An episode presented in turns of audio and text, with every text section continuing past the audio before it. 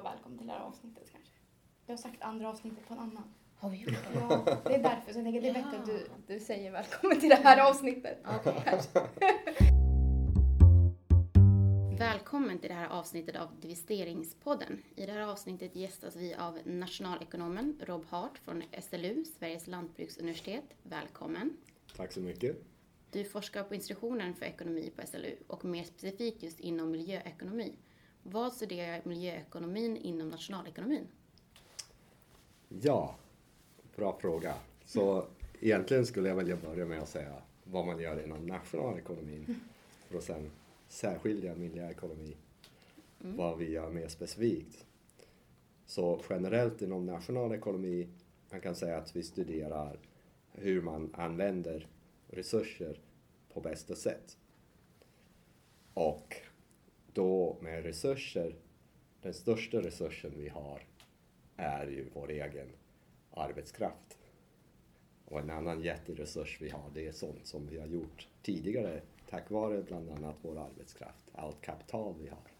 Vad ska vi använda allt det här till liksom? Och inom mainstream nationalekonomi då är frågan, det handlar om produktion av varor och tjänster och även produktion av nytt kapital.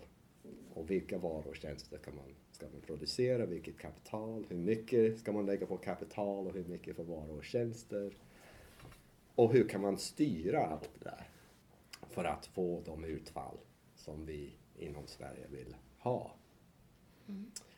Och då inom miljöekonomi, då är fokus inte lika mycket på arbetskraft som den stor, stora resursen. Men vi, ja, den är ju där som den största resursen som är avgörande för ekonomin. Men vi lägger till ett fokus på naturresurser som insats och till exempel de ändliga naturresurser och även biologiska naturresurser. Och sen utöver produktion av varor och tjänster så tittar vi också på biproduktion av saker vi inte vill ha. Det vill säga föroreningar. Så hur ska vi använda våra resurser på bästa sätt? Det är nationalekonomi. Och inom miljöekonomi lägger vi till utöver till exempel arbetskraft och kapital och produktion av varor och tjänster så lägger vi till insatser av naturresurser och biproduktion av föroreningar. Men samtidigt utan att ge upp allt för mycket av det vi vill ha. Så det är de här avvägningar och politiska eller ja, policyproblem som man studerar som miljöekonom.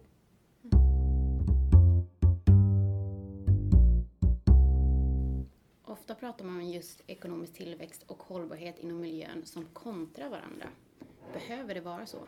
Det korta svaret är väl nej. Huvudsakligen drivs tillväxt, det vill säga tillväxt av värdet av de varor och tjänster som vi lyckas producera inom Sverige. Varför, varför kan vi öka värdet av varor och tjänster som vi producerar? Det är för att vi får allt mer kunskap över tid, med tiden. Man kan prata om teknologiskt framsteg. Vi blir allt duktigare på att omforma vår omgivning tack vare med hjälp av vår arbetskraft och kapitalet för att få ut varor och tjänster som vi vill ha. Och det leder ju till en mätbar tillväxt i värdet av det vi producerar. Och en bieffekt av det är att allt annat lika så tenderas det, det sugs in så att säga allt mer naturresurser i processen och risken är också att det spottas ut allt mer föroreningar. Men vi får ju också mer och mer kunskap om hur vi kan göra saker utan att behöva lika mycket resurser och utan att skapa en massa föroreningar. Så det handlar om val som vi gör. Som vi gör. Och vi kan göra val som gör att vi kan kombinera tillväxt i värdet av det vi producerar med mindre resursförbrukning och allt mindre uh, förorening. Så vi väljer till exempel att flyga allt mer. Och det är ingenting som behövs för ekonomisk tillväxt. Absolut inte. Mm. Det är något vi väljer. Vi har den här makten som vi får genom vår otroliga förmåga att hantera resurser. Vi kan bygga de här otroliga flygplanen och vi får den här makten att kunna flyga runt världen. Och så använder vi, ja men det här var väl trevligt, så gör vi det. Mm. Men det behövs inte att vi gör sådana saker för att ha tillväxt. Hur skulle du då också beskriva kopplingen då mellan så fossila bränslen och ekonomi? Har det liksom historiskt varit en, en motor eh, i ekonomin också? Ja, det var intressant att du sa historiskt. För att det är ju... Jag är ingen historiker på det viset, men jag tror nog att det är onekligen så.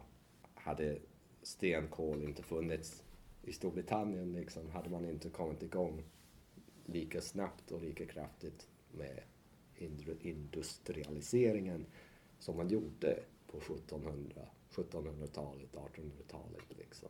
Så historiskt har tillgång till fossila bränslen absolut underlättat och skyndat på den industriella utvecklingen. Det tror jag är onekligen så. Men jag skulle ändå inte säga att fossila bränslen är motorn för tillväxt. Motorn för tillväxt är kunskap, teknologiskt framsteg. Att vi lär oss över tid mer och mer om hur vi kan hantera resurserna som är runt omkring oss för att få dem, omforma dem till saker som vi tycker är häftiga eller bra att ha. Till exempel en iPhone eller vad det kan vara. Mm. Och då, med de val vi har gjort då, så har det blivit så att vi använder mer och mer fossila bränslen också. Men det, fossila bränslen behöver inte vara, eller de är inte längre, om de ens någonsin har varit motorn för tillväxt. Ah, och nu har vi definitivt kunskapen för att klara oss helt utan dem. Om vi bara vill pr- prioritera det. Det är klart att det blir ju dyrare att klara oss utan. Mm. Du kan liksom ha hundra gubbar i Saudiarabien kan pumpa upp olja som räcker för hur mycket som helst. Liksom, hur mycket ekonomisk verksamhet som helst. Du kanske behöver tusen gubbar för att producera solpaneler som ska Mm. det är väldigt mycket dyrare och det är inte konstigt. Så du behöver bara stoppa ner ett rör i Saudiarabien så kommer det olja liksom. Om du vet var du ska stoppa ner den. Mm. Det. så det är klart att då blir det en uppoffring. Om vi, måste lägga, om vi ska sluta använda fossila bränslen då måste vi lägga mer arbete och kapital på energiproduktion inom situationstecken än vad vi gör när vi använder fossila bränslen. Säga också, I den här podden så har vi diskuterat väldigt mycket liksom det finansiella sparandets roll i, i hållbarhetsarbetet. Så, och vi tänkte att du skulle kunna hjälpa oss att reda ut eh, några begrepp just när det gäller det finansiella sparandets roll i klimatfrågan. Och då ofta i de sammanhangen så brukar man tala om den så kallade fossilbubblan. Vad är det för någonting? Det handlar om mark- vad marknaden bedömer att företag som sysslar med fossila bränslen är värda. Och i dagsläget anser marknaden att de här företagen är mycket värdefulla. Därmed implicit då så tror den globala marknaden på en långsiktig, fortsatt långsiktig användning av fossila bränslen i ganska hög utsträckning. För om man inte trodde på det så skulle inte de här företagen vara så mycket värda. För alla de kapitalet och så vidare och kunskapen som de här företagen äger skulle inte vara så värdefullt om vi kommer ändå sluta med fossila bränslen om fem år eller tio år. Men om marknaden, marknadsaktörer plötsligt skulle ändra åsikt och komma på shit liksom. Nu, nu kom det ett jättekraftigt avtal som vi inte alls hade trott på över en natt. Liksom. Då skulle värdet på de här företagen tappa, eller den skulle rasa kraftigt. Och då, då skulle man kunna ha metaforen om en bubbla som då spräcktes då av det här kraftiga avtalet och då skulle man kunna tala om en fossil bubbla. Så man kan det... säga då att det liksom är överde, övervärderat på marknaden, värdet ja. på... Om det är en, det klassiska, det man tänker på när man myntar det här begreppet, det är väl till exempel bostadsbubbla som man pratar om mycket i, i Sverige då, där många, eller en del, tror att marknadsaktörer på den svenska bostadsmarknaden har missuppfattat någonting gravt och de tror av någon anledning att svenska bostäder eller vad heter de mer generellt? Fastigheter. Ja, fastigheter, precis, ja. tack. uh, är mycket mer värdefulla än vad de egentligen är och så tror man att någon gång kommer marknaden att inse det här och då rasar värdet. Vad skulle du säga att, om vi tänker att vi har ett, liksom, man har kommit överens eh, globalt ändå, att man maximalt eh, vill inte gå över en medeltemperaturhöjning på, på två grader, men ja. gärna mindre. Liksom, vad betyder det att marknaden, den globala marknadens inställning eh, är en helt annan kanske? Om man tänker sig att man ska plocka upp väldigt mycket av de här fossila reserverna och göra vinst på det. Ja, det är en jätteintressant fråga. För att svara liksom känner mig trygg i mitt svar skulle jag, känner jag nu att vi börjar komma ut på tunn is, att jag borde ha forskat på just det här. Det har jag inte gjort, men jag forskar mycket i kringliggande frågor. Uh, men mitt svar är då att det inte är förenligt liksom att marknadsvärderingen av till exempel fossil, fossila bolag så att säga implicit från den värderingen kan man ju inse att marknaden tror inte på så tuffa åtgärder som skulle behövas för att hålla tvågradersmålet. Vid en optimal politik av den typen som de flesta nationalekonomer skulle definiera det, om man säger att man vill uppnå tvågradersmålet, då borde man relativt snabbt sluta använda stenkol helt och hållet. Liksom. Och då kan man lätt förstå att stenkolsbolag som har väldigt mycket kapital investerat i stenkol, stenkol borde inte vara sådär supermycket värda. Peak oil är ett annat begrepp. Och vad är det? Ja, så peak oil. Så jag skulle ju vända helt på peak oil. Och problemet som vi har i den globala ekonomin det är ju att vi inte har peak oil. Mm. Och det ännu större problem är att vi inte har peak coal. Mm. Vi, världen skulle vara, allting skulle vara väldigt mycket enklare om det fanns väldigt mycket mindre ännu hellre ingen mer stenkol överhuvudtaget. Det skulle vara mycket bättre för, ja framförallt för klimatet men det, det skulle man klara galant ekonomiskt också. Vi har den kunskapen och förmågan att klara oss utan nu. Det är klart att fördelningsmässigt, om man tänker på Kina och Indien och många andra länder som är på väg, de är väldigt tacksamma nog för att det finns en massa stenkol. Så fördelningsmässigt skulle det vara troligtvis negativt. Men klimatmässigt såklart så skulle vi vilja ha peak oil och absolut definitivt peak coal. Idén bakom peak oil det är ju att i princip när du, ju mer du pumpar upp, eller från början, du stoppar ner röret så kommer det bara. Men allt eftersom så sjunker ju trycket där nere och så flödet minskar och till slut så till en början, du tapp, sätter ner ett rör och flödet i princip bestäms av rörets storlek. Sen sätter du ner ett till så får du dubbelt så mycket. Men samtidigt så har du trycket som minskar där nere och till slut så sätter du ner hur många som helst, det hjälper inte, du får ändå ut mindre. Mm. Så man måste liksom hela tiden borra djupare och djupare helt enkelt. Och, Ja, men det, det hjälper inte heller. Liksom. Det ju, trycket minskar. Det, det minskar överallt. Och det är klart, det, till slut så kommer ju oljeflödet att minska. Sen har ju vissa kring det här peak oil-begreppet, det har varit mycket att det kommer att minska jätte, väldigt snart och det kommer att minska ganska kraftigt och det kommer att vara ett jätteproblem för världsekonomin. Inga av dem finns det något belägg för.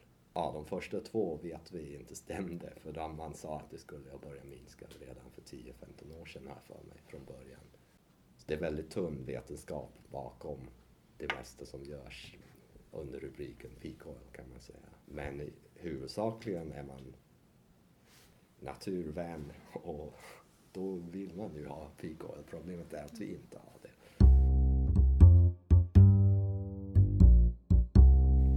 Och då kommer vi också in lite grann på, på just divestering så, som, vi har, som vi har lagt mycket tid på att diskutera i, i de här olika poddavsnitten.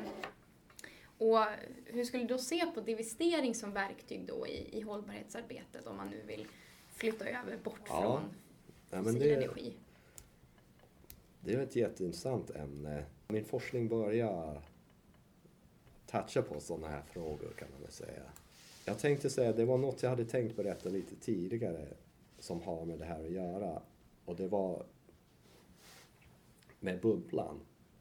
En bostadsbubbla till exempel kan vara ett jätteproblem för en ekonomi.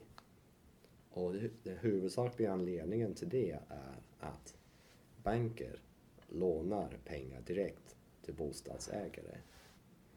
Och om bostäderna tappar i värde, då blir det ofta så att bostadsägarna har slut att betala tillbaka de här pengarna.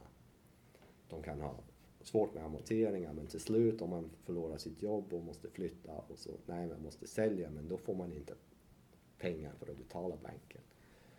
Banken gör stor, stora förluster. Och inte bara en bank, flera banker. Och då riskerar bankerna att gå omkull och då tenderar hela det finansiella systemet att liksom låsa sig. För ingen litar på att någon bank går att låna pengar till för man vet inte om man kommer få tillbaka. Och alla flöden av lånepengar i ekonomin torkar eller sina och det blir ett jätteproblem för alla företag i ekonomin vid en bostadsbubbla om en sån spricker. Men för en uh, fossil bubbla skulle inte alls troligtvis ha sådana negativa konsekvenser. För att banker generellt lånar inte pengar direkt till fossila, fossila företag så att säga. De aktieägarna i de företagen, det är liksom du och jag och våra pensions pensionsfonder, eller ni kanske inte har. Men det, Lite grann då. ja, ja men då... Så den som gör förlusten, det är liksom aktieägarna. När ett vanligt företag tappar i värde, då gör aktieägarna en förlust. Och det är klart, det är liksom lite surt för dem. Men det behöver inte, det innebär inte något problem för ekonomin som sådant. Liksom. Så en fossilbubbla är absolut ingenting man bör vara bara rädd för. Det borde vara något vi hoppas på. För det innebär att marknaden börjar tro på kraftiga åtgärder mot uh, klimatförändring. Man vill gärna se att värdet på fossilbränsleföretag sjunker så fort som möjligt. Sen, vad kan, om man går direkt då på divestering, vad kan en individ eller en, ett universitet eller liksom en enskild aktör på marknaden, vad kan en sån aktör göra? Om man vill att värdet på fossila bränsleföretag ska sjunka? Ja, verktygslådan är ju relativt tom. Men det uppenbara man kan göra det är ju naturligtvis att se till att ens egna pengar inte hamnar hos de företagen. Och det kallas då för divestering. Ja, om man börjar med det negativa, tyvärr, liksom, så länge det finns marknadsaktörer som inte bryr sig. Om jag har liksom 100 dollar och någon annan har 100 dollar och vi börjar med att ha 50 vardera i fossila företag och andra. Om jag tar ut mina 50 från det fossila företaget och lägger det då i det andra, då kommer den som inte bryr sig att ta ut sina pengar från det andra företaget och lägga det fossila. Så man kommer inte att uppnå någonting. Så det kommer inte det blir väldigt svårt att uppnå en rejäl minskning i värdet av de här företagen genom de direkta effekterna av divestering. Mm. Så det är, om man tror på det så är man liksom, det är inte realistiskt. Mm. Eller i så fall ska man få med sig en väldigt stor andel av alla investerare på den globala marknaden. Mm. Och det är inte så lätt. Kan det finnas liksom indirekta Precis. Ja, normer så då, och så? Jag vill inte att mina pengar ska stödja fossila företag så det måste vara en självklarhet liksom oavsett om det egentligen leder till någonting på marknadsnivå. Det är klart att jag vill inte ändå, så det är klart att jag ska divestera och så ska jag vill att SLU ska göra det också och Uppsala universitet. Så på det viset så ska det ju vara en självklarhet. Och sen hoppas man då naturligtvis att det ska få indirekta effekter. Att man gör det här ställningstagande och man gör det offentligt då, om man är universitet. Och det kan absolut ha en effekt. Det är en signal till Stefan, liksom, till mm. regeringen och bland annat att vi, vi tar avstånd från fossil industri och vi tycker att fler ska göra och vi, vi vill att regeringen också ska göra.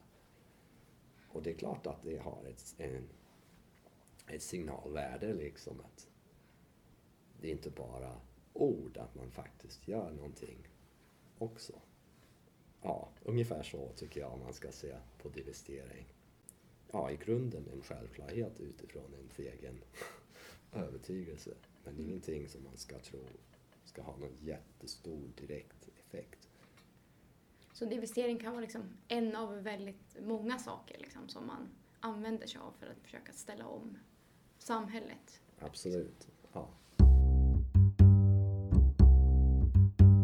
Och skulle du säga att universitet har något speciellt ansvar eh, när det gäller liksom att vara någon förebild till exempel? Jo, men absolut. Och som SLU som har den här profilen den har mot ja, biologiska naturresurser i allmänhet så forskar vi på och deras användning i samhället är ett stort, det stora fokusområdet för SLU. Men såklart att hållbarhet ska liksom genomsyra allt vi gör inom forskning och undervisning. Och såklart ska det också prägla vår egen verksamhet så att säga. Ett universitets placeringar ska ju finansiera forskningen och utbildningen på universitetet. Att investera i någonting hållbart, kan det påverka liksom avkastningen nödvändigtvis? Man ska inte tro att för att få hög avkastning inom sina investeringar så i princip, du gör inte det genom att satsa på vissa branscher. För i så fall skulle alla satsa på de branscherna och då skulle de vara mer värda, aktierna skulle vara dyrare och du skulle inte få någon avkastning där. Så att i princip man ska välja sina placeringar med hänsyn till risk att du kan få en högre förväntad avkastning genom att lägga dina pengar i riskabla aktier. Och då du får högre förväntan men det sämre utfallet är ju mycket sämre. Eller så kan du ta säkra aktier och säkra placeringar och placera väldigt brett till exempel och få en lägre förväntad avkastning men en större säkerhet.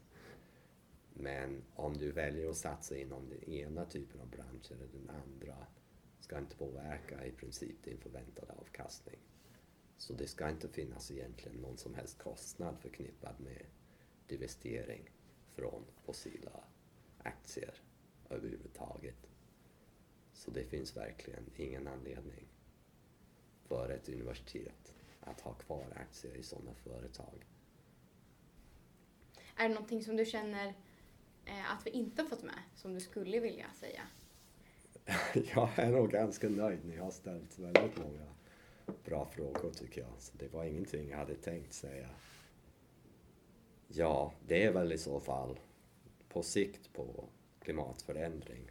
Hur, hur kommer vi till rätta med det här? Liksom?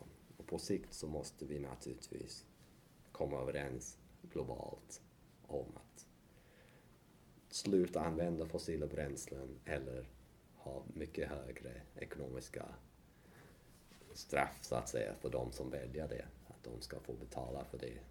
När kommer vi överens om det? Finns det något tecken på det? Ja, generellt kan man säga att smällen man tar där är ungefär lika stor oavsett vilken inkomst man har. Men hur man värdesätter miljövinsten ökar med hur rik man är som land.